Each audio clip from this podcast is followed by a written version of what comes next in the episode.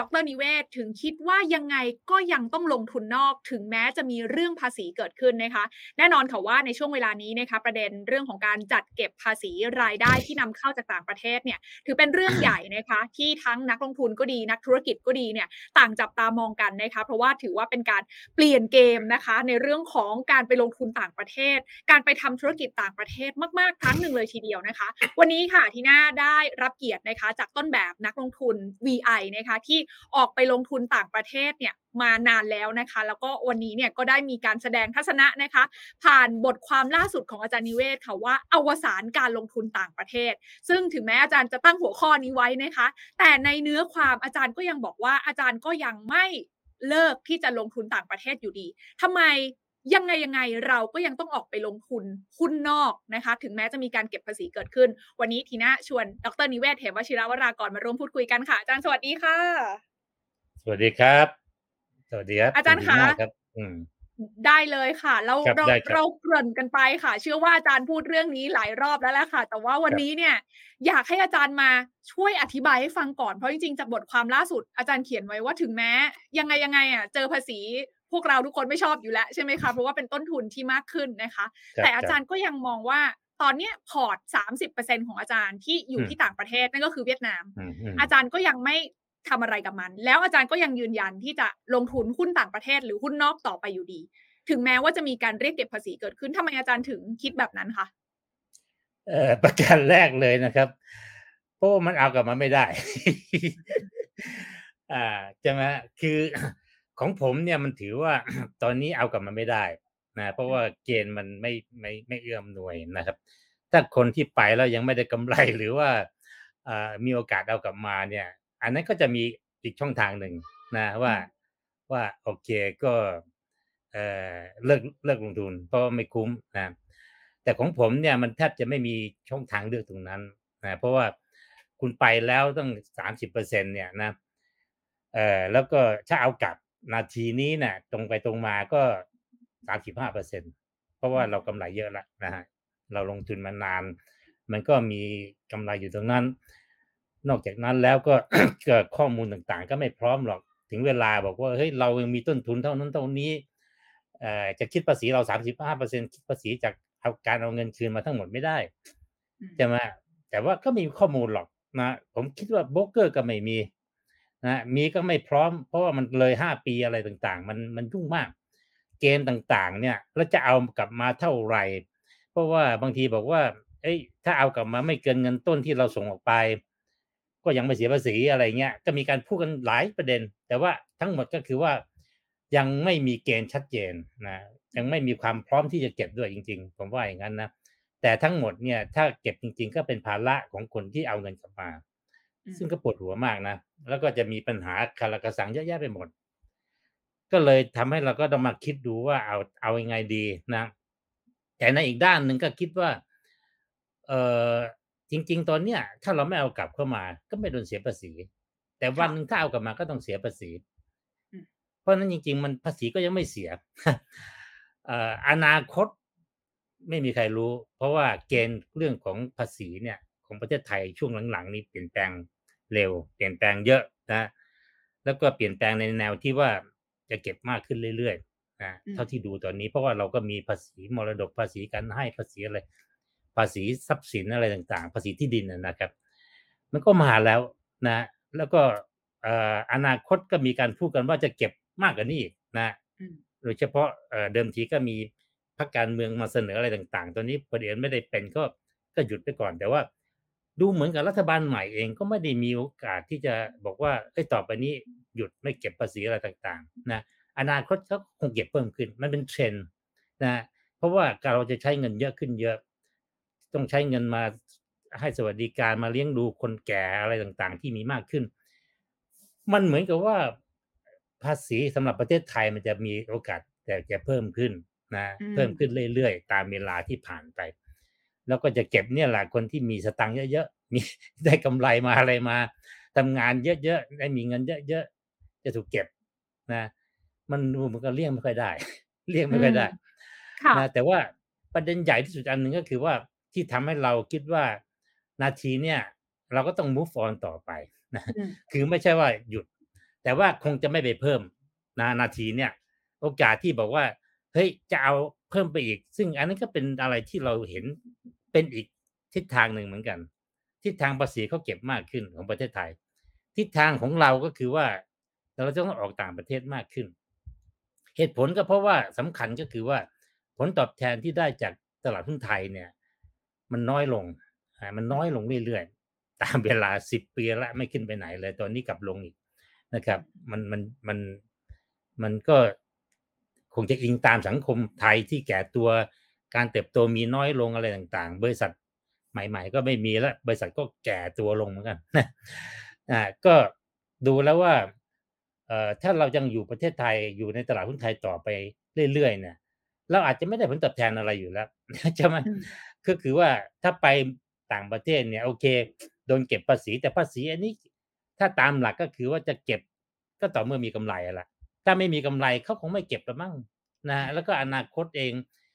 ระบบข้อมูลก็ต้องดีขึ้นนะที่จะบอกได้ว่าให้คุณเนี่ยไม่ได้กำไรจริงๆหรืออะไรอย่างเงี้ยนะครับ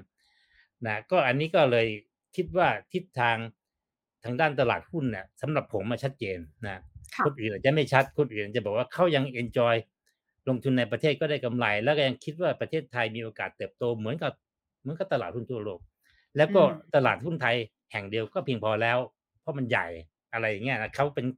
คนแค่คนนึงนักลงทุนคนนึงในตลาดหุ้นไทยเขาจะสามารถหาหุ้นที่ดีได้เสมอเอางี้ดีกว่าเขาคิดว่าเขาสามารถจะทำผลตอบแทนได้ดีๆเสมอเหมือนกับที่เคยเป็นมานะในอดีตที่ผ่านมาตลาดหุ้นไทยจริงๆบางช่วงบางตอนจริงๆก็ไม่ดีนะจริงๆ10ปีหลังนี้ก็ไม่เคยดีนะแต่ว่ามีหลายคนรวยนะ VI ส่วนใหญ่ก็ทำได้ดีโดยเฉพาะช่วง5ปีแรกๆแต่5ปีหลังนี่อาจจะเริ่มเห็นว่าไม่ค่อยมีหรอกที่จะมาสร้างพอร์ตสร้างรายใหญ่โตในช่วง5ปีหลังนะส่วนใหญ่ที่เราเห็นว่าเขารวยมากๆเนี่ยหลายคนก็ลงทุนมาเป็น10ปีนะไปดูได้แล้วเขาก็อาจจะเก็บสะสมมาในช่วงที่เป็นยุคทองนะแต่ตลาดหุ้นไทยโดยรวมก็ไม่ดีนะเพราะว่าโอเคช่วงนั้นน่ะที่ยังทำผลตอบแทนได้ดีส่วนหนึ่งเป็นเพราะว่าเลือกหุ้นเก่งและมีหุ้นที่แบบว่าเป็นหุ้น VI ที่คนยังมองไม่เห็นอะไรต่างๆก็ทำให้คนรวยได้เล่นหุ้นตัวเล็กๆที่คนไม่สนใจแล้วก็มันขึ้นมาเป็นหลายเท่ามันก็ไม่เกี่ยวกับดัชนีแต่ภาวะการแบบนั้นสำหรับผมแล้วมันเริ่มหมดละคือ5ปีหลังเนี่ยมันบางทีหุ้นไม่ค่อยไปหรอกหุ้นที่ไปก็ไปปั๊บเดี๋ยวกลับละเดี๋ยวเจ๊งละหุ้นที่ถูกคอร์เนอร์เสร็จก็ไปเจ๊งละถ้าเราไม่เล่นคอร์เนอร์เราไม่เล่นหุ้นแบบนี้โอกาสที่เราจะรวยจากการเลือกหุ้นที่มันฟันเดเมนทัลดีๆในระยะยาวเนี่ยผมว่านาทีนี้ประเทศไทยหายากไม่ค่อยมีหรอกเพราะเราไม่มีอุตสาหกรรมใหม่ธุรกิจใหม่นะซึ่งอันเนี้ยเราต้องเข้าใจนะจริงๆตอนที่ผมเข้าตลาดใหม่ๆเนี่ยมันมีอุตสาหกรรมใหม่ธุรกิจใหม่ๆเยอะ20ปีที่แล้วเนี่ยแม้กระทั่งธุรกิจอย่างโมเดิร์นเทรดนี่ก็ยังถือเป็นของใหม่ถูกไหมห้างเนี่ยมันเป็นของใหม่ที่แต่ก่อนไม่มีเยอะขนาดนี้ไม่เติบโตเร็วขนาดนี้นะห้างแต่ก่อนเปิดโอ้ย5ปีจะเปิดสักห้างนึงเดี๋ยวพอถึงจุดนึงมันปีนึงเปิด5ห้างอะไรอย่างเงี้ยมันจะเป็นลักษณะแต่ตอนนี้มันไม่มีละไปดูของพวกนี้มันกลายเป็นของเก่าละนะสะดวกซื้อนู่นนี่กลายเป็นของเก่าหมดละแล้วก็โตช้าละโตไม่เร็ว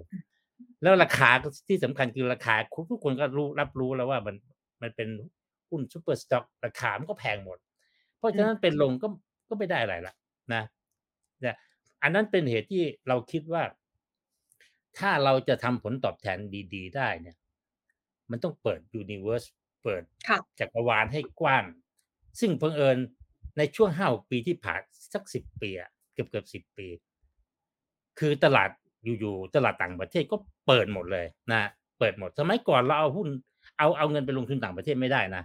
10ปีก่อนเนี่ยนะยังเอาไปไม่ได้พอเปิดปุ๊บเนี่ยใหม่ๆก็ไม่มีใครออกไปหรอกเพราะยังไม่รู้จักผมก็เป็นคนแรกๆกลุ่มแรกๆที่ออกไปแต่ทีแรกใหม่ๆก็ออกไปไม่เยอะเพราะตอนนั้นตลาดหุ้นไทยก็ยังพอหากินได้ออกไปนิดนิดชิมลางอะไรแล้วก็เพิ่มขึ้นเรื่อยๆเพราะว่าตลาดหุ้นไทยก็เหงาไปเรื่อยๆขนาดทยอยหุ้นมันก็เติบโตมันก็กลายเป็นว่าสัดส่วนก็ เยอะขึ้นเรื่อยๆจนถึงวันนี้สำหรับผมแล้วตลาดหุ้นต่างประเทศคือฟิวเจอร์มีโอกาสที่จะเติบโตเยอะแล้วก็ผลตอบแทนก็ไม่หวังเท่าของไทยนะก็ 10% ต่อปีแฮปปี้ละนะแล้วก็ตลาดหุ้นไทยก็อาจจะจำเป็นต้องมีเพราะว่าเราเป็นคนไทยอยู่เมืองไทยต้องอาศัยรายได้จากประเทศจากในใช้ในประเทศไทยก็โอเคก็ยังต้องมีนะแล้วก็คิดอยู่เหมือนกันว่าอนาคตในวันหนึ่งหุ้นต่างประเทศจะมากใหญ่กว่าหุ้นไทยสำหรับพอร์ตส่วนตัวนะมันจะต้องโตไปใหญ่กว่าแล้วก็ถ้าไม่มีรอบนี้ออกมาว่าเอ้ยต่อไปนี้ม่านปึ้มปิดเลยนะกำแพงปิดลงมาเลยว่าต่อไปนี้หยุดไอ้ที่จะเข้ามาก็อย่าหวังจะเข้ามาด้วยนะจริงๆเขาไม่ได้บอกห้ามออกไปหรอกแต่เขาทำให้การเข้ามาใหม่เนี่ยเป็นไปไม่ได้เพราะฉะนั้นเราก็ไม่กล้าออกเข้าใจไหมกลายเป็นว่าเขาบอกเขาไม่เคยห้ามนะว่าเราจะลงทุนต่างประเทศแต่เพียงแต่ว่าออกไปแล้วตอนขาเข้าเนี่ยเราเก็บแหลกซึ่งมันเหมือนกันไอ้นี่มันเหมือนกับกลับไปสู่ยุคเก่าที่บอกประเทศไทยเนี่ยคนไทยอยู่ๆจะเอาเงินไปลงทุนต่างประเทศไม่ได้เมื่อประมาณ10กว่าปีก่อนนะ10ไม่มากหรอกนะอย่างที่ผมว่าเนี่ยเราเพิ่งออกไป10ปีไม่เกิน10ปีที่ออกไปอ่ะก่อนหน้านี้ออกไปไม่ได้แบงก์ชาติไม่ให้ออกนะแล้วอยู่ๆเขาก็เปิดมาใหม่ๆผมยังจำได้เลยปีหนึ่งให้$5 ล้านนะไม่เกินนี่นู่นนี่แล้วก็อย่างนู้นอย่างนี้พูดขยับมาเรื่อยจนกระทั่งตอนหลังๆบอกในทางปฏิบัติแทบจะไม่อะไรเลยไม่ห้ามเลยคุณจะออกไปเท่าไหร่ก็ออกไปไม่มีใครถามอีกแล้วแม้กระทั่งทุกวันนี้ผมว่าอาจจะมีเกณฑ์นั้นอยู่ด้วยซ้ำไปเกณฑ์ว่าเฮ้ยออกได้ปีนึงไม่เกินกี่ล้านเหรียญแต่ว่าในทางปฏิบัติหลังๆก็ออกกันไปผมไม่เห็นมีใครมาตรวจเลยว่าเฮ้ยคุณออกไปแล้วนะเกินไปแล้วนะไม่มีอ่ะแสดงว่าตอนนี้เราเหมือนกับว่าปิดลงใหม่ประเทศไทยกำลังย้อนกลับไปว่าเฮ้ยไม่อยากให้คนเอาเงินออกไปลงทุนต่างประเทศอยากจะให้อยู่ในประเทศไทยก็โดยใช้ภาษีนี่แหละบล็อกเลยก็แต่ว่าเราคิดว่าคือถ้าอยู่ในประเทศไทยเนี่ยมันก็การันตีเหมือนกันว่า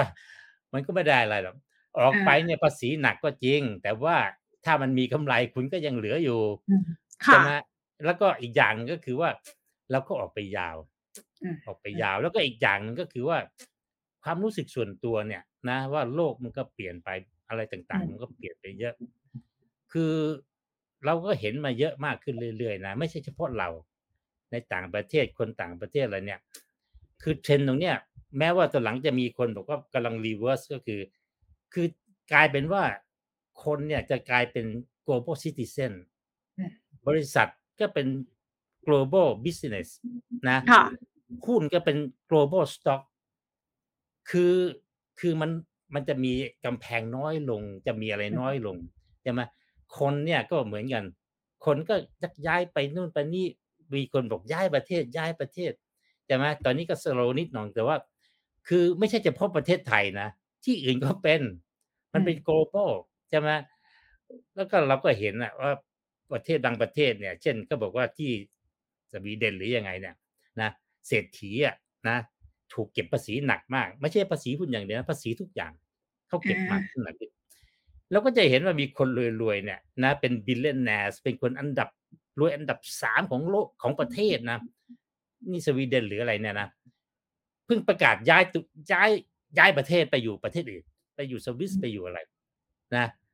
เป็นอย่างนั้นเลยนะแล้วก็บอกปีที่แล้วเนี่ยรัฐบาลเขาเพิ่มภาษีเนี่ยภาษีความมั่งคั่งอะไรกันแล้วแต่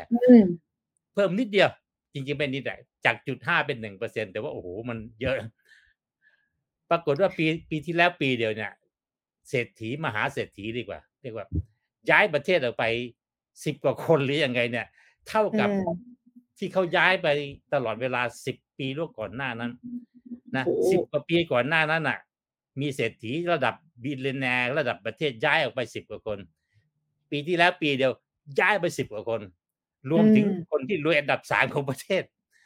แล้วย้ายไปอยู่สวิสไปอยู่ในยุโรปด้วยกันเนี่ยแหละแต่ว่าบังเอิญพวกนั้นเนี่ยเขาย้ายเขาบอกว่าไม่ค่อยลำบากทีแรกเขาก็บอกกลัวแต่ตอนหลังย้ายไปแล้วบอกว่าเฮ้ยไม่น่ากลัวอย่างที่คิดเพราะว่าย้ายไปเจอเพื่อนๆกันเนี่ยไปอยู่ด้วยกันใช่ค่ะมหาเศรษฐีที่ ที่ย้ายไปก่อนก็จะจุดมาตรงนี้เลยตรงนี้ดีแล้วอย่าลืมว่าที่ยุโรปเนี่ยคนพูดภาษาได้ดีเข้าใจว่าคนยุโรปส่วนใหญ่เนี่ยถ้าเรารู้นะเขาจะบอกเขาพูดได้ 3-4 ภาษาเลยนะภาษาสวิสก็ได้เยอรมันก็ได้อะไรก็ได้แล้วอังกฤษยังได้เลยเขาก็แบเรียร์ไม่มากย้ายประเทศเลยนะนี่เป็นเทรนด์ที่เรามองนอกจากนั้นเนี่ยเร็วๆนี้เองที่จีนเนี่ยนะก็ได้ข่าวเลยว่าเศรษฐีอะนะเศรษฐีระดับประเทศเหมือนกันย้ายเหมือนกันเพราะว่าโดนภาษีแต่จีนอาจจะไม่ได้โดนเรื่องภาษีจีนเป็นการโดนเรื่องอะไรเรื่องเสรีภาพนะเป็นประชาธิปไตยที่มันด้อยลงแล้วอาจจะถูกอะไรบางอย่างนะเขาก็ย้ายมาอยู่สิงคโปร์จบแล้วก็ภาษีถูกกว่าสังคมดีกว่า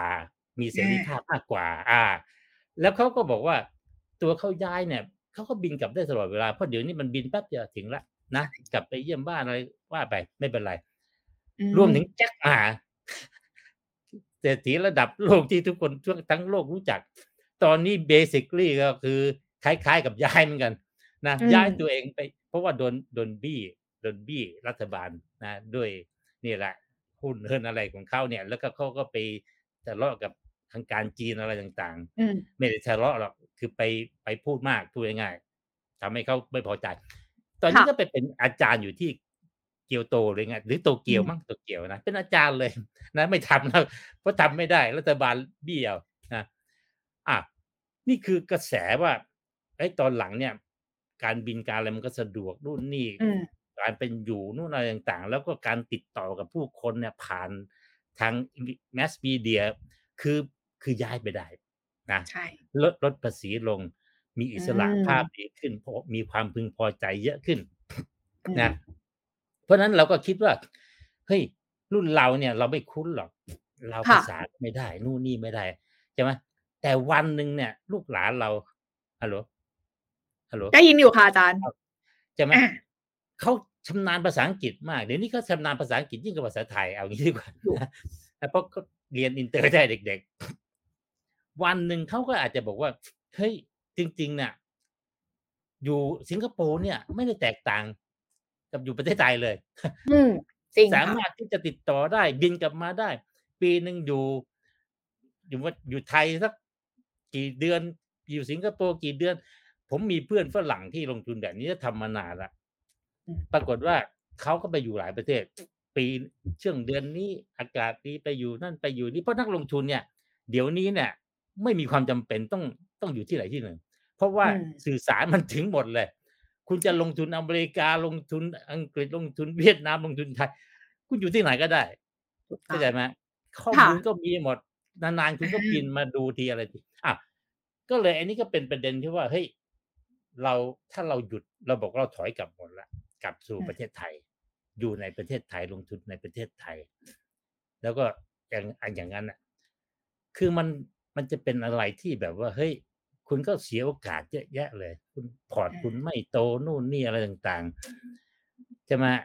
เข้าใจค่ะหลังๆเนี่ยหลายคนนี่เขาบอกนะอันนี้ไม่ได้ชี้ช่องอะไรเขาบอกอนาคตเนี่ยบางทีคุณมีเงินอยู่ที่สิงคโปร์คุณใช้ได้ทั่วโลกเลยเหมือนสะดวกมากคุณจะไปไหนก็ได้ค่ะบัตรเครดิตมันส่งลิงก์กันถึงหมดเลย24ชั่วโมงคุณจะไปพักอยู่ที่นั่นมีบ้านอยู่ที่นั่นมีนี่เป็นอะไรที่ผมมองเป็นวิชั่นนิดๆนะว่าเฮ้ย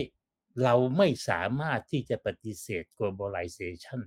ไม่สามารถที่จะปฏิเสธว่าไม่จำเป็นต้องลงทุนต่างประเทศไม่สามารถปฏิเสธอะไรได้เลยและเราก็ไม่รู้ว่าอนาคตเนี่ยเรื่องของภาษีเรื่องของอะไรจะเป็นยังไงนะถ้าเราถูกเหตุการณ์อย่างเงี้ยมันบล็อกปุ๊บเนี่ยแล้วคุณก็บอกว่าจบละเรายอมแพ้เราไม่อะไรละมันอาจจะเป็น strategy ที่ไม่เหมาะสมนะก็เลยบอกว่า go on แต่ว่านาทีนี้เช่นเดียวกันเราก็ไม่อาจปฏิเสธได้ว่า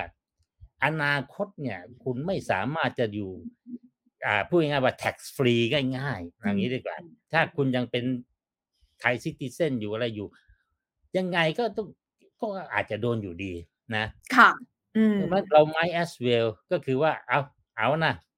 ก็ทำอะไรที่มันแบบว่าโอเคยอมจ่ายภาษีไหมยอมแต่ว่าเราก็ manage ภาษีมันต้องใช้วิธีนี้ manage ภาษีอะไรต่างๆซึ่งอย่างที่ผมเล่าเนี่ยพวกเศรษฐีที่ย้ายประเทศนู่นนี่อะไรคนจีนที่ย้ายประเทศมาอยู่สิงคโปร์มาอ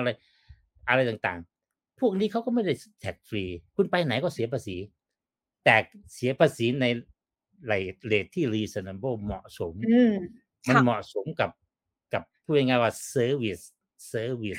ผมกำลังคิดถึงเรื่องว่าจริงๆเนี่ยโลกสมัยใหม่มันก็จะเป็นว่ามันเป็นบริการนะถ้าคุณเป็นคนไทยอยู่เมืองไทยรัฐไทยก็บอกว่าคุณอยู่ไทยคุณก็ต้องเสียภาษีเป็นเหมือนค่าเช่าใช่ไหมคุณมาทำธุรกิจเมืองไทยคุณหากินในเมืองไทยคุณได้เงินเยอะๆคุณก็จ่ายค่าเช่าเยอะมันเหมือนกับพวกค่าเช่าห้างที่แบบว่าอ้าวก็คุณก็ไปเอาของไปขายในห้างแล้วก็แบ่งเปอร์เซ็นต์ให้กับห้างเขาไอ้นี่เราก็เป็นคนไทยอยู่ประเทศไทยก็แบ่งเปอร์เซ็นต์ให้กับรัฐไทยใช่ไหมว่าจะต้องจ่ายเท่านั้นเท่านี้ไม่ได้ตายตัวตามรายได้คุณอะไรคุณถ้ามันยุติธรรมพูดตามตรงนะเราก็เป็นแบบอะไรอ่ะเราก็เป็นแคปิตอลิสต์เราเป็นคอมเมอร์เชียลแต่เรารู้ไงว่าเฮ้ยถ้าเรท reasonable เราก็อยู่เราก็ใช้ห้างนี้เขาบอกว่าจ่ายกันแบบนี้แบ่งเปอร์เซ็นต์แบบนี้คุณเอาไหมถ้าเราทำแล้วเราบอกโอเคใช้ได้เราก็ยอมจ่ายเราไม่ได้คิดว่าเฮ้ยผมจะเอาเปรียบคุณนะผมทำงานได้ดีๆได้เงินเดือนเยอะๆในประเทศไทยแต่ว่าผมไม่อยากจ่ายภาษีอย่างนี้ก็ไม่ใช่ก็คือว่าต้อง reasonable ไงตอนหลังเนื่องจากว่ามันเป็น global แล้วก็บอกถ้าประเทศไทยไม่ reasonable มากเลยนะคิดอย่างนี้เนี่ยมันไม่คุ้มเลยเพราะคุณทำเงินไม่ได้แต่ว่าคุณจะบีบเอาภาษีเยอะๆผมจะมาแล้วคนมันก็คิดไงมนุษย์ทุกคนน่ะนะมันก็ต้องคิดถึงว่าไอ้ cost benefit ยังไงตลอดเวลา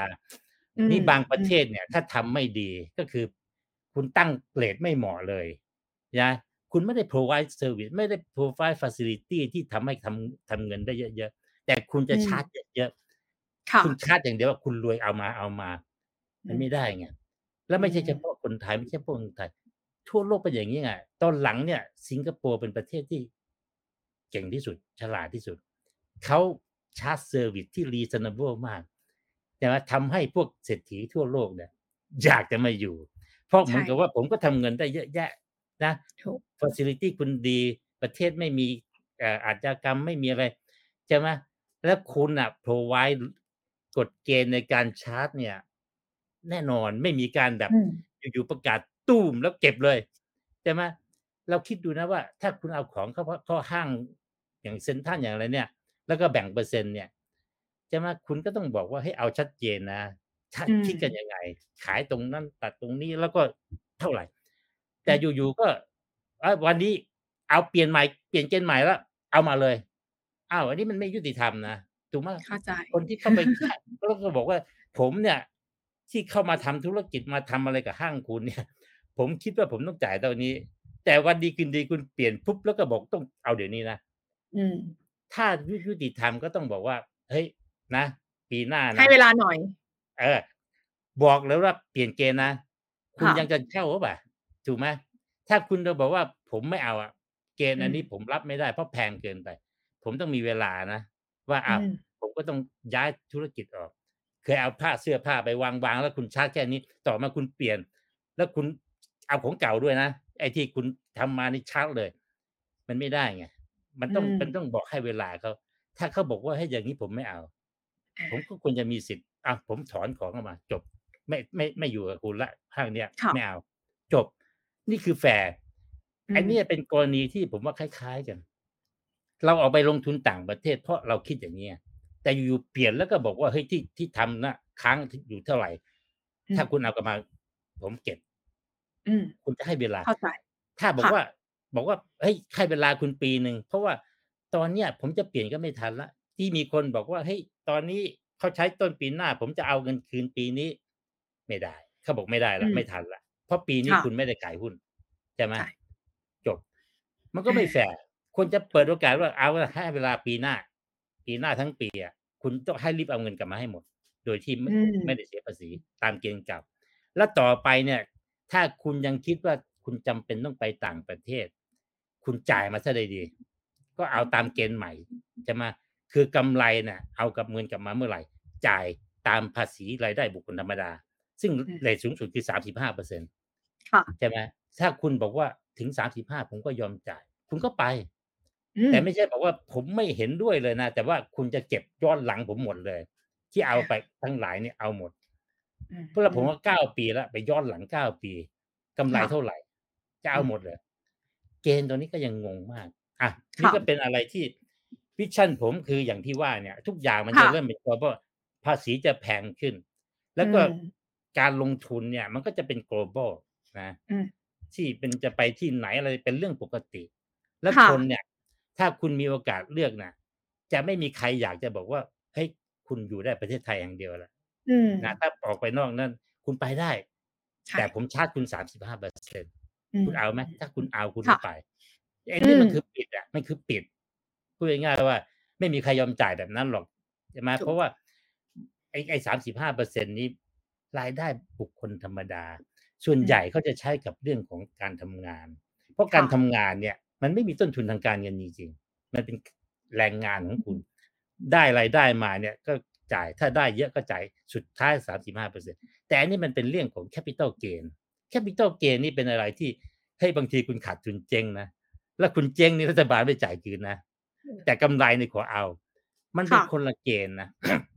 คือมองโดยเส้นของคนธรรมดาเนี่ยคือถ้าคุณเอาเงินไปเสี่ยงไปอะไรเนี่ย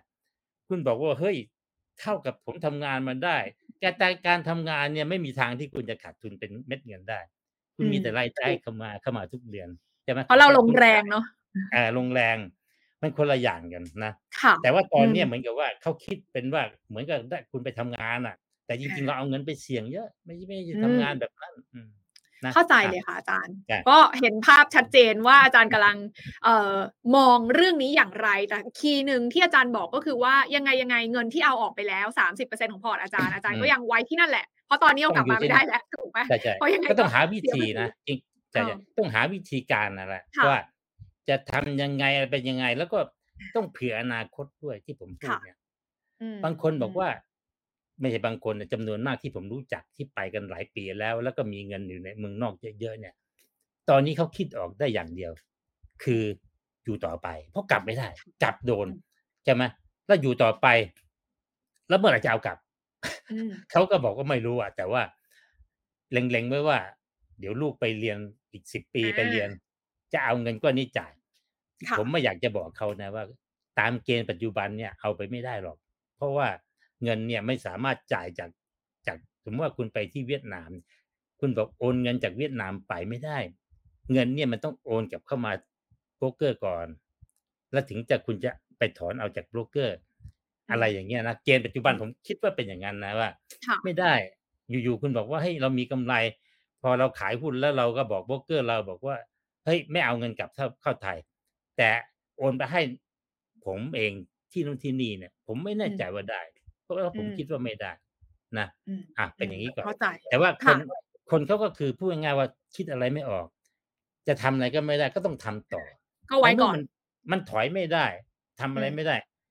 มันก็ต้องเดินต่อไปเพราะคุณจะอยู่เฉยได้ยังไงก็เดินต่อไปแล้วก็ไปตายดับหน้าตายดับหน้าบางคนก็พูดง่ายๆว่าเฮ้ยก็ง่ายนิดเดียวอาจารย์ง่ายนิดเดียวเลยเพราะมันมีอยู่เกณฑ์หนึ่งว่าถ้าคุณอยู่ประเทศไทยไม่เกิน180วันใช่ไหมแต่ว่าคุณจะไม่เสียภาษีในปีนั้นเกณฑ์อันนี้เป็นลูกโพใหญ่มากเขาบอกว่าเนี่ยวิธีการง่ายนิดเดียวก็คือปีไหนที่คุณจะเอาเงินกลับเนี่ยคุณก็ไปอยู่ต่างประเทศสัก7เดือนอยู่เมืองไทย5เดือนแล้วก็โอนเงินกลับมาพอโอนเงินกลับมาไม่เสียภาษีเสร็จหลังจากนั้นคุณก็เอาเงินไปใช้ได้ละก็เป็นเงินคุณละนี่ก็เป็นลูกโพใหญ่ที่โอเคแต่ว่านาทีเนี่ยหลายคนก็บอกเฮ้ยผมยังไม่พร้อมหรอกปีนี้ลูกผมเล็กผมจะอยู่เมืองต่างประเทศตั้ง7เดือนได้ยังไงอะไรต่างๆมันก็ยังเป็นประเด็นที่มึนไปหมดเอาอย่างนี้ดีกว่าตอนเนี้ยมันแบบเคออสงงไปหมดคิดอะไรไม่ออกยังไงเนี่ยมันถึงกลับมาแล้วนี่นะเขาก็อาจจะคิดว่าก็ต้องลงทุนต่างประเทศอยู่ดีซึ่งถามว่าทำได้ไหมทำได้เกณฑ์ปัจจุบันเนี่ยทำได้แต่ต้องทำผ่านโบรกเกอร์เป็นผ่านกองทุนรวมที่เป็นกองทุนรวมๆจริงๆไม่ใช่กองทุนส่วนบุคคล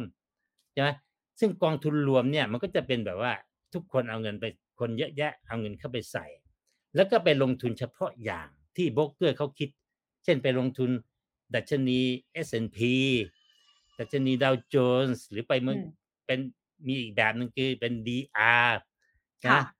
หุ้นไอ้ DR ตัวเนี้ยถือว่าเป็นกองทุนจดทะเบียนในไทยเพราะฉะนั้นซื้อขายไม่เสียภาษีแต่ไปซื้อหุ้นอาลีบาบาในต่างประเทศแต่อันเนี้ยไม่ใช่วิถีของพวกคนที่ตั้งใจจะแบบว่าให้จะสร้างอนาคตด้วยการลงทุนด้วยฝีมือตัวเองเพราะเขาดูแล้วว่าไอ้ประเภทผ่านกองทุนเนี่ยมันเจ๊งมาเยอะแล้วแล้วก็ไม่เคยมีกำไรเยอะๆเลยเพราะว่ากองทุนมันมีหุ้นตั้ง100ตัวไม่มีทางที่มันจะแบบปีนี้กระโดดพรวดพราดไม่เคยมีหรอกนะแล้วพวกนี้เขาก็หวังแล้วก็ต้องใช้ฝีมือใช้ความรู้ของตัวเองความเข้าใจเลือกหุ้นจริงๆไอ้พวกนั้นมันเลือกไม่ได้หรอกมีไม่กี่อย่างที่ลงทุนได้แล้วก็ต้องเสียค่าธรรมเนียม 2% บางที 2% นี่ทีหน้าก็รู้ใช่ไหมว่ามันเยอะมากถ้าคุณ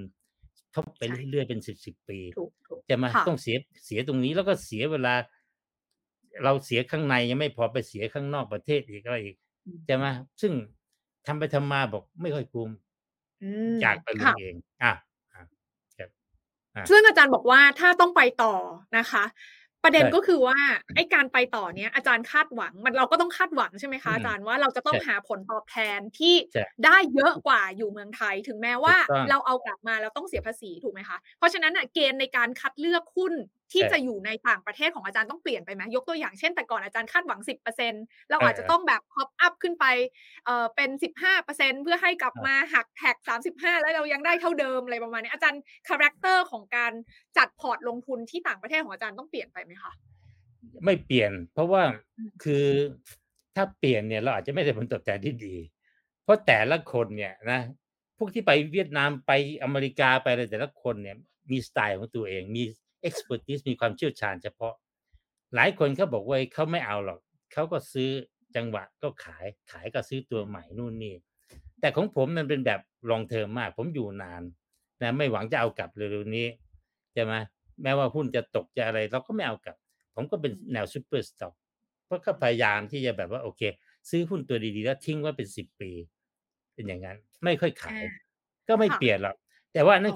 คือผลตอบแทนซึ่งเราก็ไม่รู้ว่าจะเป็นเท่าไหร่นะไม่รู้นะ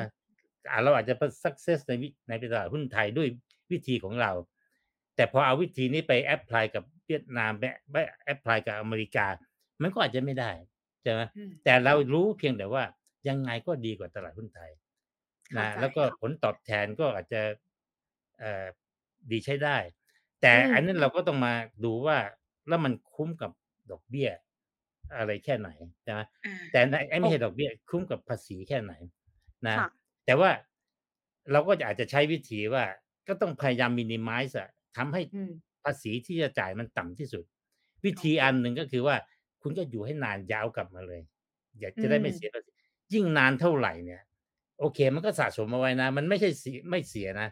มันสะสมเอาไว้ปีนี้ไม่มาถ้าปีหน้ามามันก็สองเท่าคล้ายๆอย่างนั้นใช่ไหมเพราะด้วยหลักเกณฑ์ใหม่ตรงนี้มันเหมือนกับว่าเฮ้ยคุณไม่ใช่ปีต่อปีแล้วนะถ้าคุณน่ะ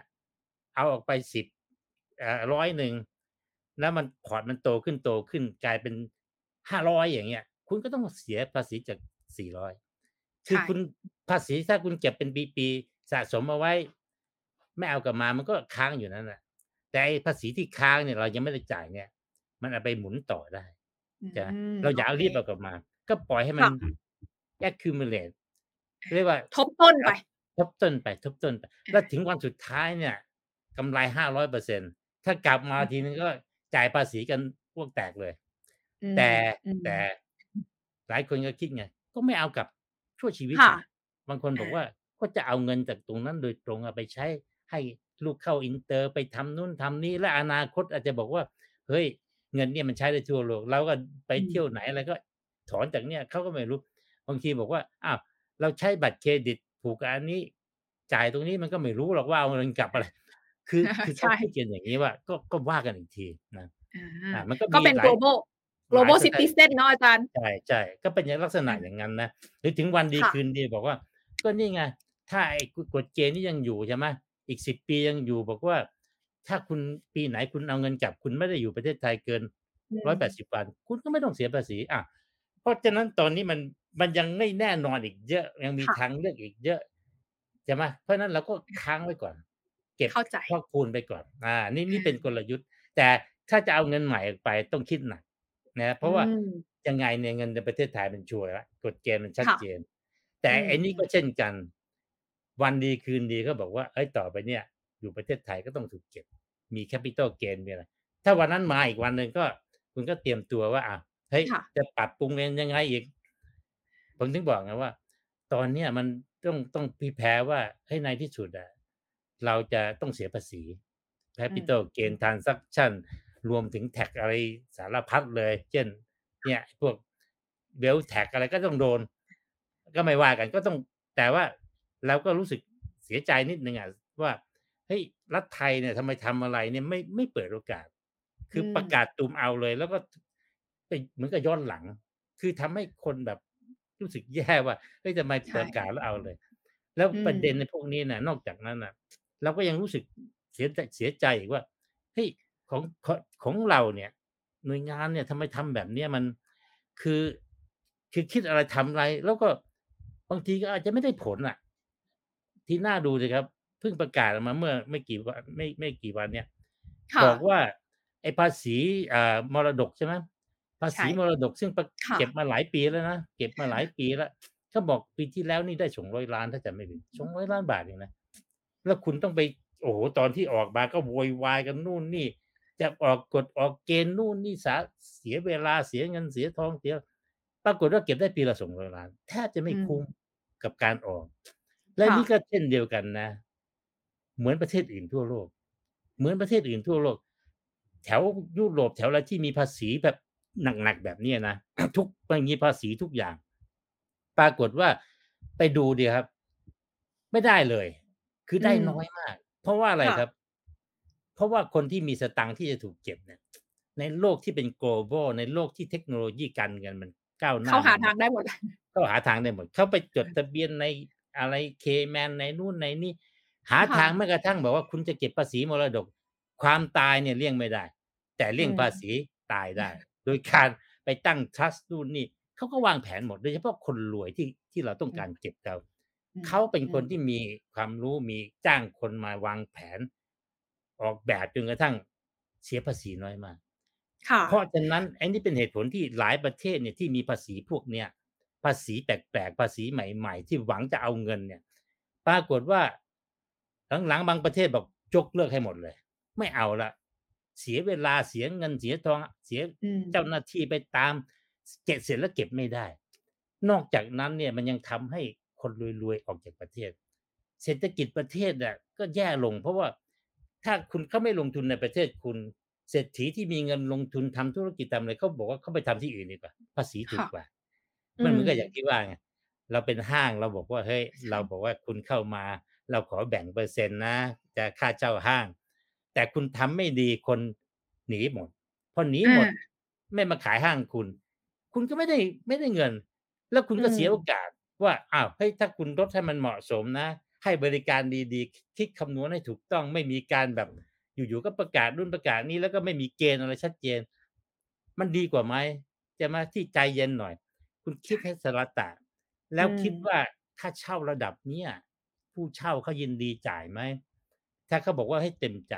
จริงๆต้องคิดอย่างนี้นะครับคนมีเงินเขาก็เต็มใจจ่ายแต่ว่าเขาต้องการความยุติธรรมว่าเฮ้ยไม่ใช่เก็บผมเยอะแยะจนกระทั่งผมไม่เคยคุ้มหรอกผมก็ไม่ทำนะเข้าใจเลยคุณต้องคิดว่าถ้าเป็นลูกค้าผมจำได้ว่าครั้งหนึ่งเนี่ย10 กว่าปีแล้วมั้งมีทางสรรพากรทางอะไรเนี่ยเขาพูดเลยนะว่าเขาพูดนะคนหนึ่งอ่ะน่าอย่าไปเอ่ยถึงเลยผมไม่อยากพูดถึงแต่เขาพูดเลยว่าสรรพากรหน่วยงานเก็บภาษีของรัฐเนี่ยต้องมองว่าคนจ่ายภาษีเป็นลูกค้าเขาพูดอย่างนี้นะต้องให้บริการเขาไม่ใช่ตั้งหน้าตั้งตาจะบีบจะจับจะอะไรต่างๆเห็นเขาเป็นคนที่หนีภาษีอันนี้ไม่ใช่ถ้าคุณยังมี mentality แบบนี้ไม่ใช่นักการเก็บภาษีที่ดีอย่างที่ผมว่าเนี่ยคุณน่ะต้องการลูกค้าที่เต็มใจจะจ่ายยินดีที่จะจ่าย ไม่ใช่บอกว่าฉันมีอำนาจฉันก็เก็บเลยแกไม่ต้องการแกก็ไปไหนไม่ได้เพราะแกเป็นคนใดเดี๋ยวนี้มันไม่ใช่แล้วไงมันจะเริ่มยุคที่บอกว่าเป็น global เขามีทางไปใช่ไหมคล้ายๆอย่างนั้นค่ะเพราะฉะนั้นอาจารย์ไม่ได้บอกว่าไม่อยากให้เก็บไม่ใช่แบบนั้นเก็บได้แต่ต้อง reasonable ดู cost กับ benefit ด้วยว่าสิ่งที่เก็บคุณให้อะไรออกมาแล้วก็มีกรอบเวลาที่ชัดเจนให้มีความยุติธรรมในการเตรียมความพร้อมเนาะเพราะฉะนั้นค่ะแล้วคุณก็ต้องป้องกันไม่ให้มีรูโบโวเบลเลอร์ด้วยใช่ไหมเพราะถ้ามีรูโวเบลเลอร์เนี่ยมันก็จบอย่างใช่ไหมเขาก็หนีไงคุณเก็บไม่ reasonable มีรูโวก็ไม่ได้ตังค์สุดท้ายประกาศภาษีอะไรมาก็ตามเนี่ยเก็บไม่ได้อาจารย์จะหนีไปไหนคะตอนนี้ผมไม่หนีผมหนีทำไมเพราะผมอายุขนาดนี้แล้วยังไงผมก็ตายเมืองตายผมไม่แปลงสัญชาติไม่อะไรทั้งสิ้นแต่เพราะว่าเราอยู่ไม่ได้นะแต่ว่าผมเตือนไว้ว่ารุ่นหลังๆเนี่ยเขาเนี่ยเป็น global citizen เยอะภาษาเขาดีเขาถึงเขาทำได้เขาบอกว่าคุณรู้ป่ะว่าเดี๋ยวเนี่ยมันจะมีลักษณะเนี่ยคุณจะเป็นอะไรก็ตามเนี่ยคุณสามารถเลยบอกว่าเอ้ยผมไม่รู้สึกเลยว่าผมไปแล้วผมไม่มีเพื่อนนู่นนี่อะไรเพราะมันมีทุกอย่างพร้อมนะเขามีเพื่อนมีภาษาเขารู้ดีเขาคุ้นเคยกับระบบพวกนี้เขาไม่กลัวว่าเฮ้ยเอาเงินย้ายเงินไปแล้วเงินมันหายหรือเปล่าอะไรใช่ไหมมันลักษณะอย่างเงี้ยทำให้ผมดูเหมือนกับว่าผมอยากให้ประเทศไทยเนี่ยคิดแล้วก็ต้องคิดว่าคุณนะไม่ใช่อยู่โดดเดี่ยวคุณไม่ใช่เป็นอยู่โดดเดี่ยวที่คุณจะคุมอะไรได้หมดคุณต้องแข่งขันต้องต่อสู้เสมอคุณต้องต่อสู้กับเวียดนามต่อสู้กับสิงคโปร์ต่อสู้กับอะไรที่จะแย่งลูกค้ามาคุณแบบไม่ใช่แบบว่าเอ้ยเราโมโนโพลี่ยังไงก็ต้องมาไม่ใช่มันเปลี่ยนไปแล้วเพราะฉะนั้นถ้าเรามี mentality แบบนี้พอจะออกภาษีอะไรเนี่ยคุณไปดูซะก่อนว่าประเทศนั้นประเทศนี้เขาทำยังไงแล้วเขาจะดึงดูดคนยังไงอะไรเป็นยังไงใช่ไหมมันต้องแบบนั้นนะคือคุณบอกว่าเอ้ยอันนี้ไม่เป็นไรคนไทยยังไงก็อยู่ในอวยใช่ไหม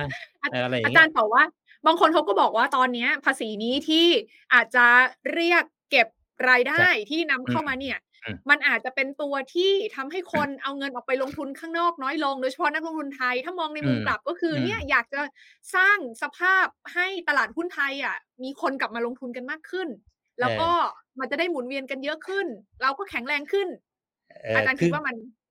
ไม่เวิร์กใช่ไหมคะไม่เวิร์กหรอกเราไปบังคับว่ายังไงคุณก็ต้องลงทุนต่อให้คุณขาดทุนยังไงในตลาดหุ้นไทยคุณก็ต้องลงทุนมันไม่ใช่ความคิดนั้นนะนักลงทุนเนี่ยต่อให้คุณบอกว่ายังไงคุณก็ต้องอยู่เงินคุณก็ต้องอยู่ในประเทศต้องกลับมาลงทุนแล้วก็ต้องลงทุนในตลาดหุ้นไทยที่เป็นความคิดที่บอกว่าเราอยู่คนเดียวในโลกหรือว่าเราเนี่ยมีกำแพงเหล็กกำแพงไม้ไผ่กำแพงล้อมประเทศไทยไว้คุณไม่มีทางหนีไปไหนใช่ไหมมันเขาก็หาทางไปจนได้จริงๆอ่ะที่ถูกต้องคือคุณต้องทำให้มันดีแล้วก็เปิดเสรีให้คนเลือกให้เขาเลือกเลยคุณก็ต้องทำตัวให้เป็นที่น่าเลือกนะให้แบบเป็นห้างที่แบบว่าเอ้ยยังไงคุณก็อยากจะมาอยู่ห้างนี้เพราะห้างนี้ยุติธรรมมากค้าขายได้เงินใช่ไหมอย่างงู้นอย่างนี้คือมาลงทุนแล้วได้ตังค์ไม่ใช่เจ๊งใช่ไหมอะไรต่างๆพวกเนี้ยแล้วเรายุติธรรมเราอย่างนั้นอย่างนี้ถึงแม้ตลาดหุ้นไทยไม่ดีอ่ะแต่คุณอยู่เมืองไทยเนี่ยเอาเงินอยู่เมืองไทยแล้วออกไปเนี่ยคุณก็โดนถูกชาร์จน้อยเข้าใจไหมใช่ไหมคุณปล่อยให้เขาออกไปได้แต่ขอชาร์จหน่อยเหมือนกับว่ายังไงคุณก็อยากจะผ่านตรงนี้ไปมันคุ้มคือต้องทำแบบนั้นนะโลกสมัยใหม่คุณจะเป็นแบบฉันมีอำนาจฉัน monopoly ฉันขายอยู่คนเดียวไม่ใช่ทุกคนเขาขายหมดจะมาเขาขายหมดเขาบอกมาสิประเทศเขาเดี๋ยวเขาจะมีอะไรดีๆให้ไอ้เราก็อ่ะเฮ้ยมันดีจริงต่อให้แบบว่ากลับไม่ได้ก็ต้องไปอะไรอย่างเงี้ยใช่ไหมคือแล้วเขาก็บอกว่าคุณไม่ต้องห่วงเรากลับได้วิธีการกลับเนี่ยทำยังไงเดี๋ยวเราทำให้อีกต่างหากเพราะฉะนั้นจะไปคิดว่าเฮ้ยต้องบังคับไม่ให้เขาออกเพื่อมันจะได้อยู่ประเทศพัฒนาประเทศเราให้ประเทศเราเจริญมันไม่ใช่หรอกเพราะว่าถ้ากลับมาเจริญแต่ว่าผมจนเนี่ยไม่มีใครทำคือว่าคุณเอาเงินมาลงทุนในประเทศไทยจะขาดทุนตลอดคุณจะมาพูดบอกว่าเฮ้ยคุณเป็นคนไทยต้องรักประเทศไทยต้องเชื่อประเทศไทย มันหมดแล้วยุคนั้นแต่ว่ายุคนี้มันแบบคุณต้องแข่งขันเอางี้ดีกว่าค่ะเพราะฉะนั้นก็คืออาจารย์ยังมองว่า growth และโอกาสในเรื่องของผลตอบแทนจากการลงทุนเวลาเราออกไปลงทุนต่างประเทศตอนนี้มันยังคุ้มค่ากว่าถึงแม้เราจะโดนภาษีเข้ามาก็ตามเพราะฉะนั้นยังไงอาจารย์ก็ยังยืนยันว่าในยุคหลังจากนี้ยุคที่ทุกอย่างมัน globalize มากขึ้นเราหนีเทรนด์นี้ไม่ได้ยังไงก็ต้องมีส่วนที่เราสร้างความมั่งคั่งจากการลงทุนต่างประเทศอยู่ดีถูกต้องนี่คือความเห็นผมนะหลายคนจะบอกว่าไม่จริงอ่ะประเทศไทยเนี่ยดีกว่าสามารถที่จะหาหุ้นได้ดีกว่าเพราะว่าเขาชินกว่าเขามีความรู้แล้วแต่คนคิดไงแต่ความคิดผมน่ะสำหรับผมบอกเอ้ยถ้าคุณบังคับผมอย่างนั้นนี่นะคุณก็เหมือนกับว่าตัดสิทธิ์ตลอดชีวิตห้ามไปลงทุนต่างประเทศแต่นี่มันก็แย่เลยนะเพราะเรามันมีแพชชั่นที่จะลงทุนให้ผลตอบแทนดีๆไม่ใช่ว่าเฮ้ยคุณก็ลงไปนะก็บอกให้คุณลงคุณก็ลงไม่ใช่ไงนะเรามันเป็นนักลงทุนโดยจิตวิญญาณผมเขียนในบทความเลยแต่นักการเมืองเขาโดยจิตวิญญาณเนี่ยแล้วคุณบอกตัดสิทธิ์คุณไม่มีสิทธิ์คิดไม่มีสิทธิ์อะไรแบบนั้นแบบนี้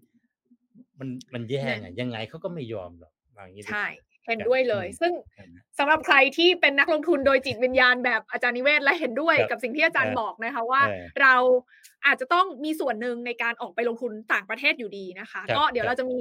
งานลงทุนนอกกับลงทุนแมนค่ะเดี๋ยวอาจารย์จะมาร่วมงานเราด้วยนะคะในวันนั้นเนี่ยอาจารย์จะมาร่วมรับฟังนะคะเรามีเซสชั่นสุดท้ายค่ะอาจารย์ที่ฮีน่าเกริ่นให้อาจารย์ฟังไปเนาะเราจะมาฟังว่ามุมมองของหุ้นต่างประเทศหุ้นนอกที่อาจารย์บอกว่ามันมีโอกาสโตมากกว่าเราเยอะยูนิเวิร์สมันเปิดกว้างมากขึ้นเยอะเนี่ยเดี๋ยวอาจารย์จะมาเป็นคอมเมนเตอร์สำหรับช่วงของ global stock picking อาจารย์รอบนี้ให้อาจารย์คอมเมนต์ทั้ง3หุ้นเลยนะคะหุ้นเวียดนามหุ้นเมกาแล้วก็หุ้นจีนด้วยนะคะให้สนุกเลยเราจะได้แบบว่ามีพลังนะคะไปหาผลตอบแทนที่มาชดเชยกับภาษีที่เราต้องเสียไปเดี๋ยวยังไงเราเจอกันวันที่8ตุลาคมนี้นะคะอาจารย์คะครับได้ครับได้เลยวันนี้ขอบพระคุณอาจารย์มากๆเลยค่ะแล้วเดี๋ยวเราพบกันในงานลงทุนนอกนะคะสวัสดีค่ะสวัสดีครับ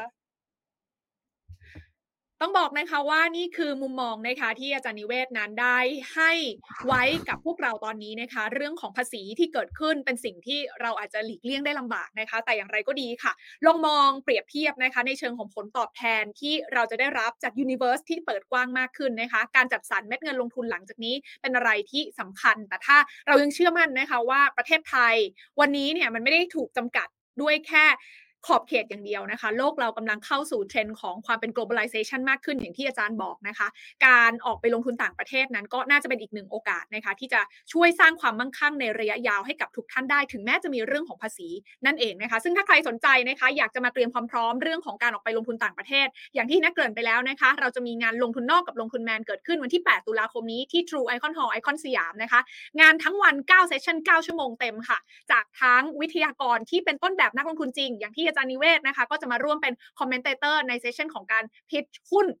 ทั่วโลกด้วยนะคะแล้วก็มีทั้งนักลงทุนที่เป็นสาย hedge fund นักลงทุนสถาบันนะคะนักลงทุนตัวจริงที่เขาสร้างความมั่งคั่งจากการลงทุนหุ้นต่างประเทศได้จะมาแชร์กันนะคะ9ชั่วโมงเต็มนี้เนี่ยเต็มอิ่มอย่างแน่นอนแล้วก็ได้รับความรู้กลับไปแน่นอนยังไงแล้วยังมีบัตรพอเหลืออยู่อีกเล็กน้อยนะคะสามารถเข้าไปดูรายละเอียดเพิ่มเติมได้ที่เพจลงทุนแมนนั่นเองวันนี้ขอบพระคุณทุกท่านสำหรับการติดตามรับชมนะคะกลับมาติดตามทอล์คลงทุนแมนกันได้ใหม่ EP หน้าสวัสดีค่ะ